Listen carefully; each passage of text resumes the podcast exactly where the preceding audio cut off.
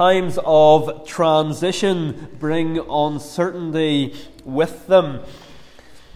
Uh, I was just praying about Owen there, the local Scripture Union worker, and one of the things that he does, he, he goes in uh, to, to the primary sevens in schools and talks about uh, transition for them as they get ready to move up to the big school.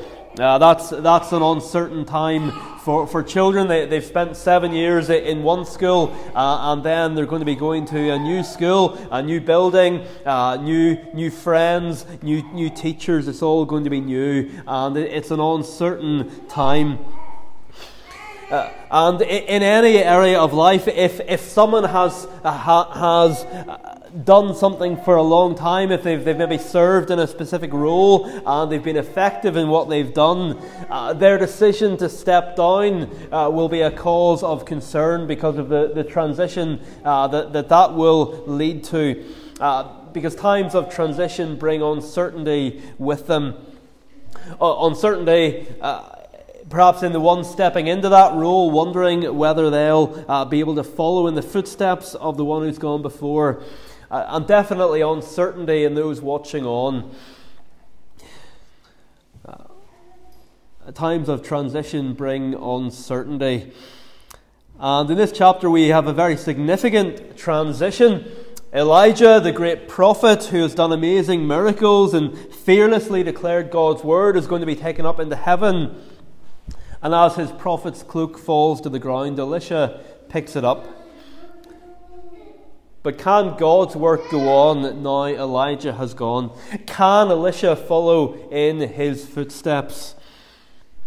Uh, we're going to look at the first 18 verses of this chapter under two headings.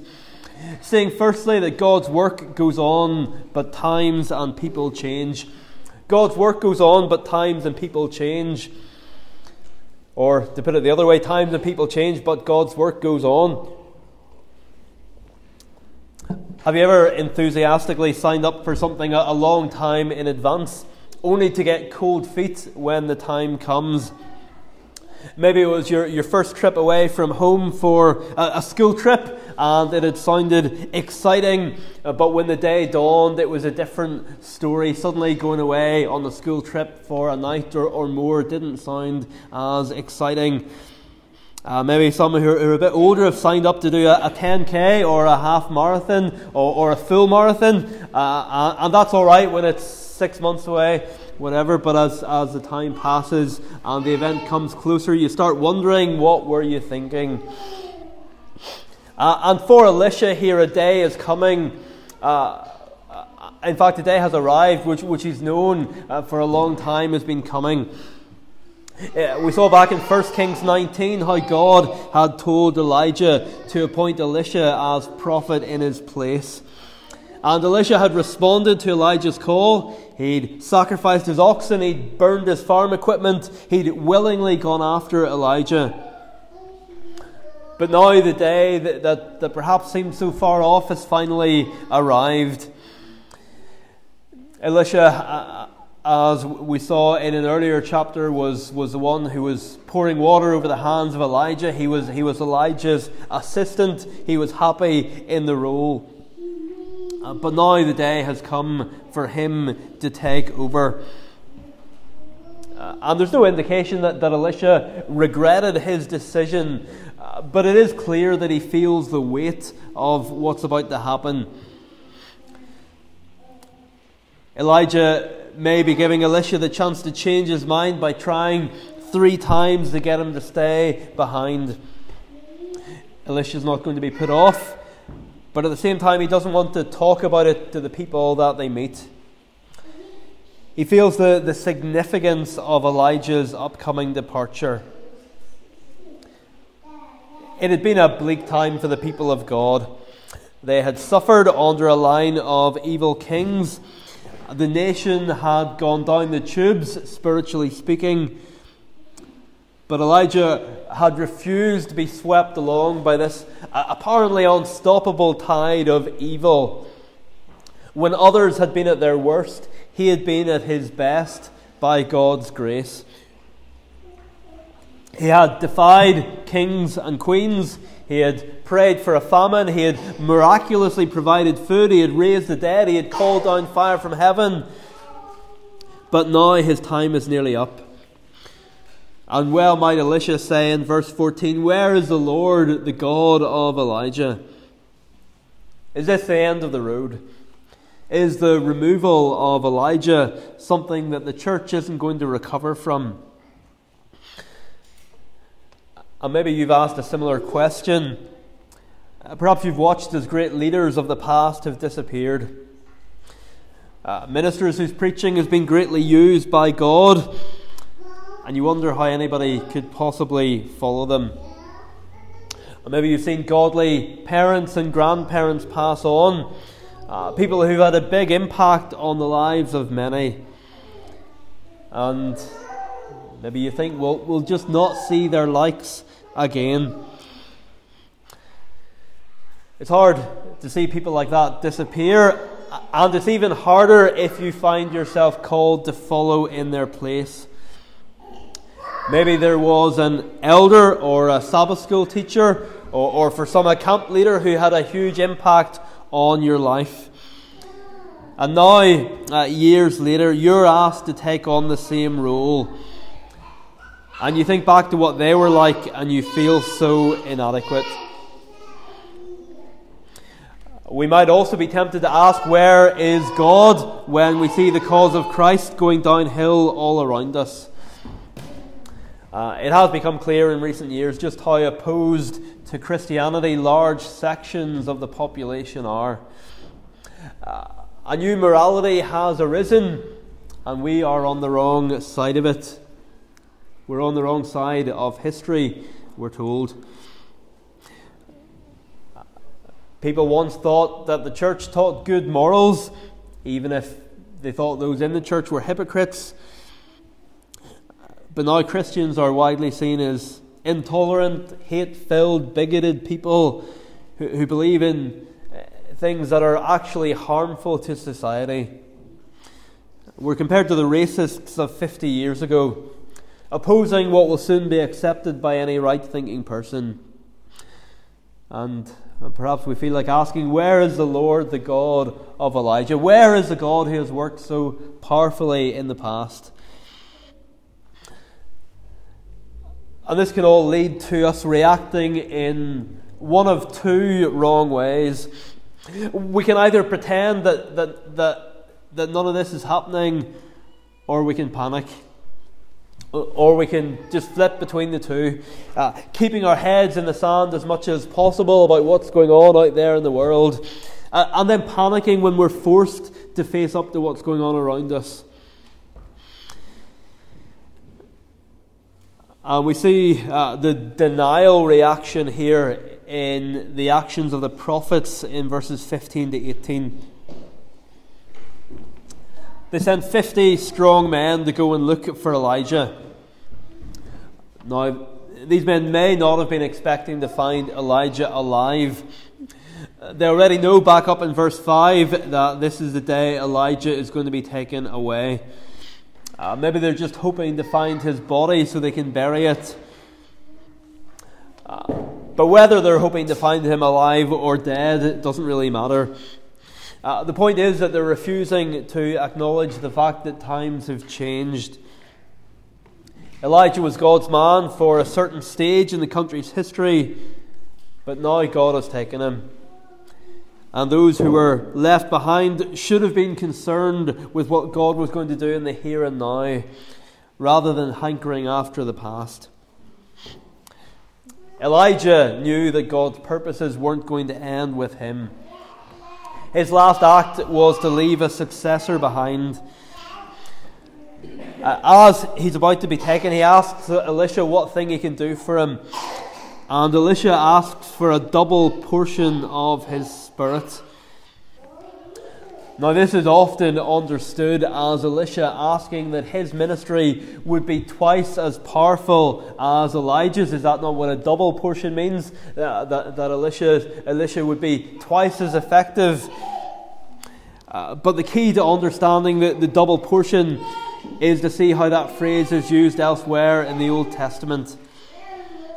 And in Deuteronomy 21:17, a double portion was the amount of the inheritance that the firstborn son would receive from his father. So Elisha isn't asking that he'll be used by God twice as much as Elijah. He's just asking that Elijah will appoint him as his successor, uh, which is still a big ask. And this is what those watching on in verse 15 understand to have happened. They soon realize that the spirit of Elijah rests on Elisha. And so there's no need for the 50 men to desperately look for Elijah because Elijah departed exactly when God wanted him to. God had already appointed his successor. So it's not wrong to honour the people God has used in the past. Uh, it's a good thing to do, but God's power didn't stop with them. Uh, there's much we can learn from church history but it should never lead to us forsaking what God has called us to do in the here and now and wishing we lived in the glory days. So while we should grieve at what's happening in our nation, it shouldn't make us think that there's no point trying. Uh, many Christians before us have thought that things had reached the bottom. Uh, it's interesting, in fact, two, uh, two very well known ministers who, who preached on this passage uh, both uh, thought that things in their day ha- had reached uh, as bad as they'd ever been. Uh, so Thomas Boston, a Scottish minister, preached in this passage in the early 1700s. He said, I doubt if Satan ever had more hands at work to overthrow revealed religion than at this day. Charles Spurgeon preached on it in 1898 in London, uh, almost 200 years later, uh, and said of his day, Perhaps London is more heathenish now than it ever was since the days of the savages. Uh, so, realizing uh, how bad things were in, in their days, it didn't stop either of these men from having ministries that were tremendously blessed by God. They, they didn't say, well, well things are uh, things are, are as bad as they've ever been, and then stop there and say, well, we can't do anything. They, they said things are really bad, perhaps as bad as they've ever been. But they got on with the work that God had called them to do. They kept on preaching in the belief that God could still change people's lives. Uh, so, one, one stage of history, one stage of life can't go on forever. Uh, times and people change, but God's work goes on. But then, secondly, this evening, the, the second of our two points God's work goes on. Why? Well, because God doesn't change. So, God's work goes on because God doesn't change. So Elijah has appointed his successor before he disappears. But that doesn't necessarily prove that Elisha will be up to the job. How can the watching crowd know for sure that God is going to be with Elisha? It's over a decade now since uh, Alex Ferguson retired as Manchester United manager. Uh, he endorsed David Moyes as his successor on the pitch. Get behind your new manager. One Scotsman endorsing another. But the results didn't follow, and Moyes was soon sacked. He had his predecessor's blessing. It, was scripted, uh, but it didn't work out. He wasn't able to do what his predecessor had done. And so, for Elisha, the moment of truth comes not when he receives Elijah's blessing, uh, not when he sees Elijah taken up into heaven, but when he tries to do what Elijah did. Back in verse 8, Elijah had parted the Jordan River by striking it with his rolled up cloak. Now, in verse 14, Elijah is gone, but Elisha takes the same rolled up cloak and strikes the river again, and, uh, and once again the waters part in two. And so, in fact, Elisha's question in verse, verse 14, it isn't him desperately wondering where God has gone to. He knows the answer. He asks, Where is the Lord, the God of Elijah? And then he confidently strikes the water because he knows that God hasn't gone anywhere. And the fact that the same thing happens proves that Elijah's God is now Elisha's God. It shows that the power of God isn't tied to any one particular person. And there will be times in our lives when we'll need to be reminded of that. God's power isn't tied to one particular person. And neither is it tied to one era of history. The dividing of the waters of the Jordan, it hadn't just happened before in this chapter. It had happened when God's people had first entered the promised land. But that was 500 years ago. Five centuries ago, the people of Elijah and Elisha's day could have said, We're living in different times now. That was the Bronze Age, but this is the Iron Age. This is the day of small things. Our nation is so sinful, we can't expect much. But God did the same thing again. God is still the same today. He's all powerful today, just as He was 500 years uh, before our time when the Reformation was taking place around Europe.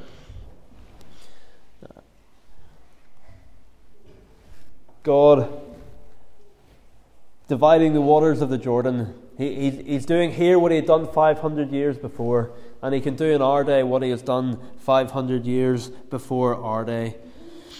God's arm muscles haven't wasted away between Joshua's day and Elisha's day, or between Elisha's day and our day. In verse 13, Elisha picks up Elijah's cloak, which has fallen.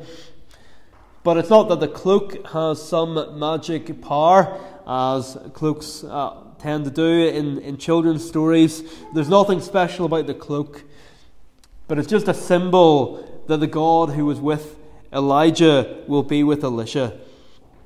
Uh, Spurgeon wisely says, What was the use of having the cloak of Elijah unless he could also have his God? And so Elisha doesn't sit about wishing that Elijah would come back as if the nation's last hopes had disappeared with him. Instead, he gets on with the work that God has called him to do, confident in the fact that the God who was with Elijah would be with him. There is a temptation to, to look at, at what has just disappeared over the horizon. We see it again with the apostles, don't we, as Jesus goes into heaven. And the, the angel has to come and say, Men of Judea, why are you looking up into heaven? Uh, they had work to be getting on with, and so had Elisha, and so do we. Do you think that you could never be like the, the uh, parent or, or grandparent or Sabbath school teacher or elder or uh, camp leader or church member who has so influenced you? Well, you're probably right. But you're not called to be just like them. Elisha wasn't called to be a clone of Elijah. All you're called to do is trust in the same God that they trusted in because he hasn't changed. Times and people change, but God stays the same. This chapter doesn't just point us back to what God had done in the past, it also points us to what He will do in the future, uh, a future uh, to Elijah and Elisha. Because in these verses we have a pattern which keeps cropping up in the Bible. We've already seen that the waters of the Jordan were, were divided as Joshua led the people into the promised land. And Elisha and Joshua, they don't just do the same thing, but they have very similar names. Joshua means the Lord saves, uh, and Elisha means my God saves. And while Elisha was Elijah's assistant, Joshua was Moses' assistant. And we've already seen from chapter 19 how Elijah was like a second Moses, holding the nation to account for their breach of covenant. So we have these pairs that keep cropping up. There's Moses and Joshua, there's Elijah and Elisha. And the pattern continues into the New Testament as well, when we have John the Baptist and Jesus. John eh, is specifically described in the New Testament as the Elijah who was to come. And, and Jesus not only has a similar name to Elisha uh, about God's salvation, Jesus also did the same sort of miracles that Elisha did. He cured lepers, raised the dead, and fed a great crowd with a few loaves of bread. And so, as we read this chapter of God's Word, we should be thinking both backwards and forwards. Backwards to Moses and Joshua, and forwards to John the Baptist and Jesus. Uh, the God of 2 Kings 2 is the same as he had been in the past, and the same as he would be in the future. And so, for the exact point of history that we live in, and that God calls us to live in, that we're not, we're not in this point of history by mistake, uh, we're in the, the point of history where God has placed us. We can look back to God's faithfulness in the past, uh, and we can be confident that He's not going to change in the future. The book of Hebrews tells us that Jesus Christ is the same yesterday, today, and forever. So if you have Him, if you have Jesus, uh, you have all that you need to face whatever the week ahead uh, can throw at you. Your life may change drastically in the week ahead, but Jesus will stay the same. In Him, you have everything you need to face the changes that your life may bring and whatever changes happen in society.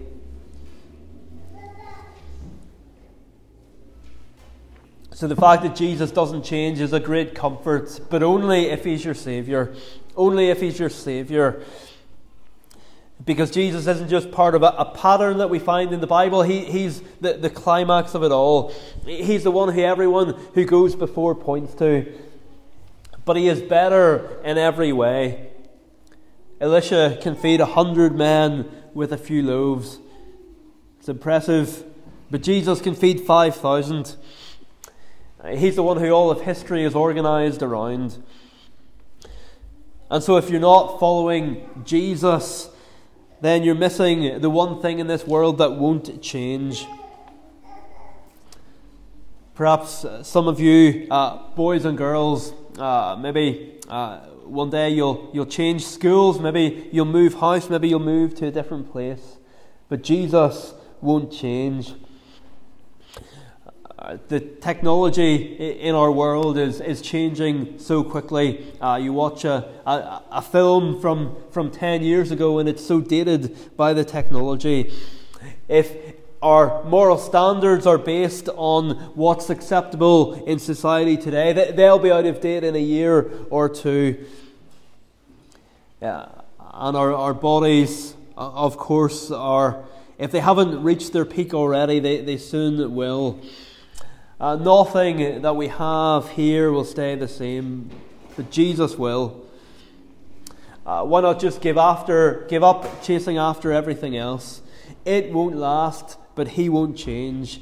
It won't last, but He won't change. Uh, and there's a challenge for the church here in all this. Uh, after the Irish uh, referendum on same sex marriage in 2015, the church had to be rebuked by a gay atheist. Rebuked not because it wouldn't change, but because it was so willing to change based on public opinion. According to, to said gay atheist Matthew Parris, he said the church should be saying that 62% in a referendum does not cause a sin in the eyes of God to cease to be a sin. He asks, Can't these Christians see that the moral basis of their faith cannot be sought in the pollster's arithmetic? He goes on, Would it have occurred for a moment to Moses, let alone God, that he'd better defer to Molech worship because that's what most of the Israelites wanted? And he's right. God's standards don't need updated because God doesn't change. It ties in with what we thought about this morning about God's rule. Uh, there are uh, things that are, that are true and they are right, and God commands them because they are true and because they are right and because they are unchanging. And it is the unchanging nature of God that gives us hope. times and people change, and it would be terrifying if God changed too. But He doesn't. He remains the same, and so His work can go on. For I, the Lord, do not change. Therefore, you, O children of Jacob, are not consumed. And we can say with the writer of Abide with Me, change and decay, and all around I see, O thou who changest not, abide with me. Amen. Well, let's close by singing of God's unchangeableness from Psalm 102. Psalm 102a, uh, 22 to the end starting on page 242. Uh, the earth itself one day is going to be renewed. Uh, we sing about that here. We, we sang in Psalm 104 at the beginning of God uh, creating the world, laying its foundations. Here, God is, is uh, recreating the world. Uh, and so, if even this, this planet itself is not going to last forever, uh, we cannot set our hope on shakable things, but we can and we must set our hope on God. Verse 23 While they themselves will perish, you will evermore endure. God is our God's stability is our security. Uh, then, verse 25 The children of your servants will forever dwell secure. Before you, their descendants then will be established sure. Uh, you see there a confidence not just for the current generation, but for the next generation. Not, oh, I'm, I'm glad I'll not be around to see it. Uh, not, well, I, I'm glad I don't have to bring up children in the next generation. Confidence for the next generation. Because God's stability is our security. God's stability is our security. Psalm 102, A22 to the end, uh, we'll stand and sing praise. Tune 186, tune 186.